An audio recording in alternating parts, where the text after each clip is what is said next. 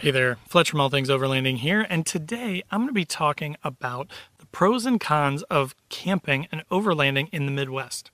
So I live in the Midwest. I'm from the Midwest, but I recently took a trip to Wyoming out west for a couple weeks and it was amazing. And I learned a lot about elevation, about, you know, different types of terrain, about availability of firewood and things like that. So there's there's definitely some pros and cons to the Midwest. So I wanted to talk through that a little bit. If you are from outside the Midwest, you're thinking of coming here, I'm going to give you some of the pros and I'm going to give you some of the cons. And if you are from out west, you're probably going to hear this stuff and be like, "Yeah, we're better." But I want to hear from you guys. If you're on YouTube, post up in the comments below and let me know your thoughts when you listen to the episode. If you're on the podcast, jump over to Facebook and all the other channels and join in the conversation there. I'd love to hear from you. But let's get into pros and cons of overlanding slash camping in the Midwest.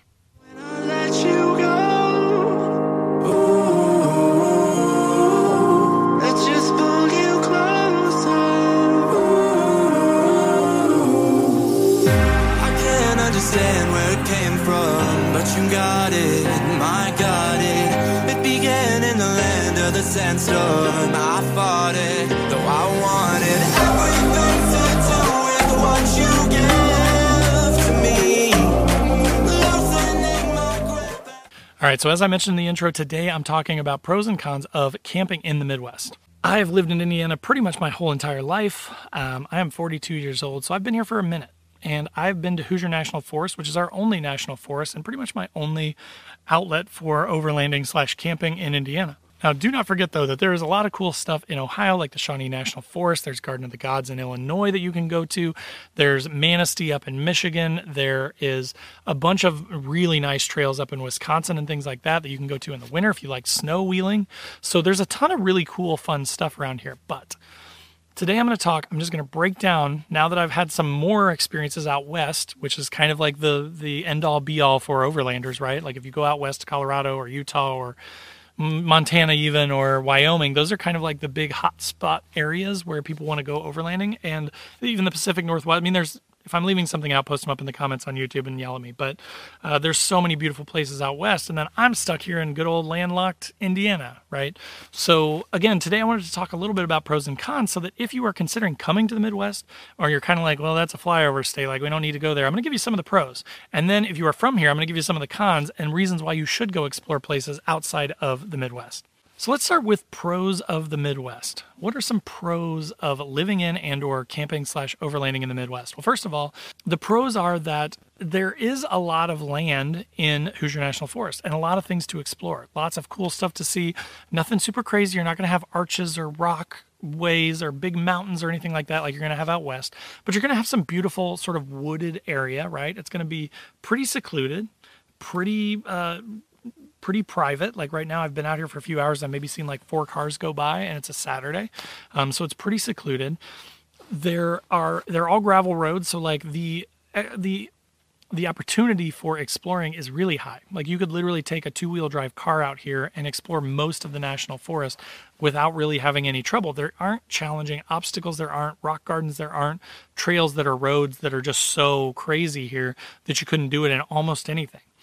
Now, to a lot of overlanders, you know, especially like the sort of negative folks online, they may be like, well, that's not overlanding then. Maybe, maybe not. But if you're dependent on your vehicle and you came out here and you camped in a different spot and you explored the, the entirety of Hoosier National Forest, you could probably make it last a week. You'd have some great campsites. You could find a campsite pretty easily every single night, and you could do it in just about any vehicle.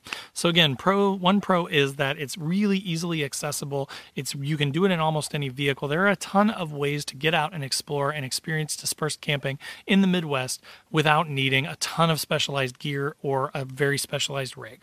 Um, another pro is that well, you do have to drive a little bit to get to places as much as I say that there's only Hoosier National Forest in Indiana, I could go over to Shawnee National Forest in just a few hours. I could go to the Garden of the Gods in Illinois, about three to four hours away from my house. So there are other things. If you want to drive even further, you can get up into the Wisconsin area in like six to eight hours. You can get into the Michigan area in like six to eight hours. So again, you can drive a little ways and you can find some really cool stuff around here uh, pretty quickly. You could have like a three day weekend and explore quite a bit. Which is really nice. Whereas out west, everything's pretty spread out, right? Like there's just big, wide open skies and stuff. So you do kind of have to drive a little bit unless you happen to live near a mountain or something like that, right? Um, so, but as far as accessibility goes, it's really easy. There's so much national forest land in the Midwest too that like it's super accessible with no fees no there's no sort of regulation is what i want to say. For indiana you don't need any special placards or stamps. You don't need to pay any special fees or taxes to go dispersed camping. You just show up and you get to go camping which is pretty nice. But so then other than that like again it's it's kind of hard to overland truly in the midwest. Now you can be dependent on your vehicle and again you could explore hoosier national forest and stuff but we just we aren't remote enough to really truly be out there on your own. Like in Wyoming, there were spots where we were 40 to 60 miles away from the nearest town. And I mean, you couldn't even see any signs of humans, right? It just felt like you were on another planet. Um, in Indiana, you could drive on these trails, but eventually you're going to come across a, a forest service person or you're going to come across a paved road and be kicked out into some rural farmland um, so it's it's kind of a little bit harder to get away so you may view that as a con of the midwest um, another con could be that like if you're looking for more of like an extreme like off-roading style of overlanding where you have to tackle obstacles and different types of terrain, you're just not really going to find that in the Midwest. You'll find gravel Forest Service roads. You'll find maybe some water crossing, some slight little short creeks that you have to drive through and things like that, but nothing super extreme. Um, some other cons if you it depends on how you look at the drive that I mentioned earlier. Like it could be a pro that you only have to drive. Like for me, it seems not like a big deal to drive eight hours because it's gravel roads, or I drive eight hours and I get to do some cool snow wheeling in Wisconsin, right? So for me, an eight to ten hour trip one way is not that big of a deal. But that could be a con too, right? Like I went to Virginia one time and we did a long, like three day weekend where we left on a Thursday and drove overnight and then got there on Friday. And it was a solid 10 hours each way. So 20 hours of my Friday, Saturday, Sunday were spent on the highway just getting to Virginia and then coming back from Virginia.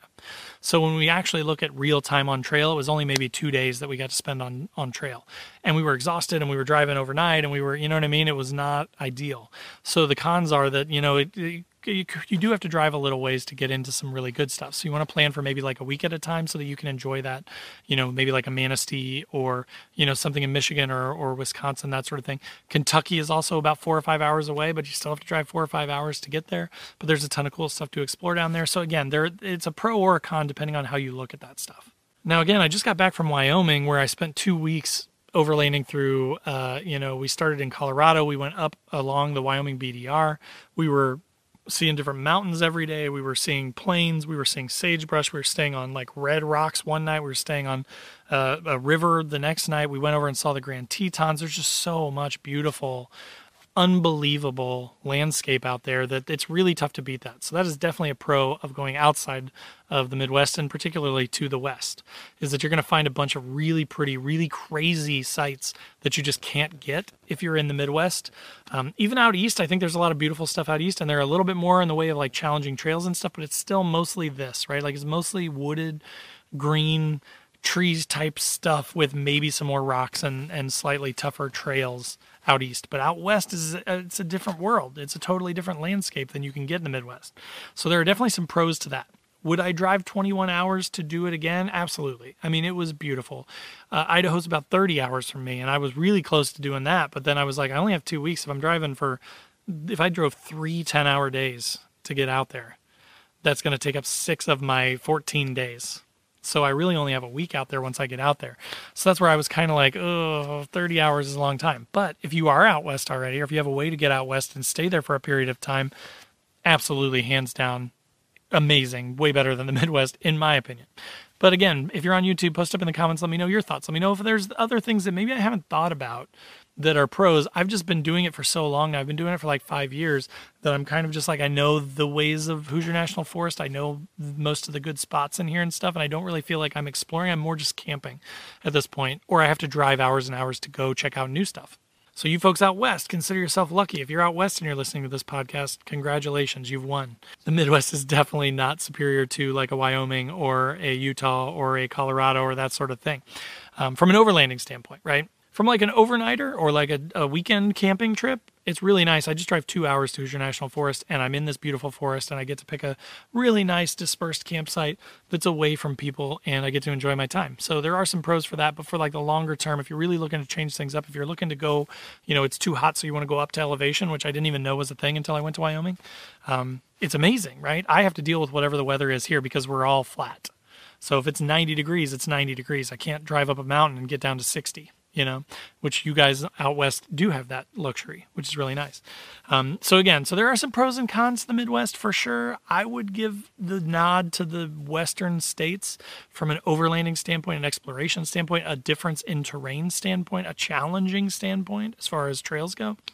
Um, but you know, for me, the Ozarks are 10 hours, and I think those look awesome too. So there's there's always going to be a ton of options. If you are concerned or if you're not sure where to go and stuff, join something like the group that I've got listed in the in the description down below, Newbie Overlanders, and post up and ask, hey, are there any areas near me to go? I live near this, right? And people will gladly help you out. But there's stuff everywhere. You can find stuff everywhere, even in the Midwest, even out east. You know, obviously out west and stuff. There's a ton of places to go overlanding and camping. But so just do some research and you'll be able to find some places wherever you are. Even if they're not as epic as out west they will still be fun and they will still help you get away from you know the the stresses of daily life and explore a little bit so again i hope that that was kind of interesting made you think a little bit i hope that uh, i'd love to hear from you guys again on youtube what your thoughts are down in the the comments because I want to know what you guys think too, because this is just my opinion, right? Um, but again, thanks for watching. Thanks for listening. Uh, if you're on YouTube, click that like button if you enjoyed the episode. Uh, in the description below are links to all my other social channels. So wherever you want to come hang out, I'd love to have you Facebook, Instagram, TikTok, whatever. Click down below and, and follow along. There's also a link to my website where I've got patches and stickers. So if you're into any of that kind of stuff, check them out. I think they're pretty funny and pretty cool. They're awesome quality. They last for a long time. I've had stickers on my truck for years. They still look brand new. The patches that I put on my truck five years ago still look brand new. So uh, definitely consider checking those out. And then last but not least, there are links to my Patreon page. We've got a Discord that runs 24 7. We've got a once a month Zoom call where we all kind of hop in and talk through our gear and rigs and things that we're doing, trips that we're taking, that kind of thing. Um, and then there's the Newbie Overlander Facebook group. Totally free to join. Tons of awesome people in there that are helping people out every day with questions and things. So if you want a place that's different than the bigger groups, that would be a good one for you. Check it out. Um, but again, thanks for watching. Thanks for listening. And we'll see you guys next time.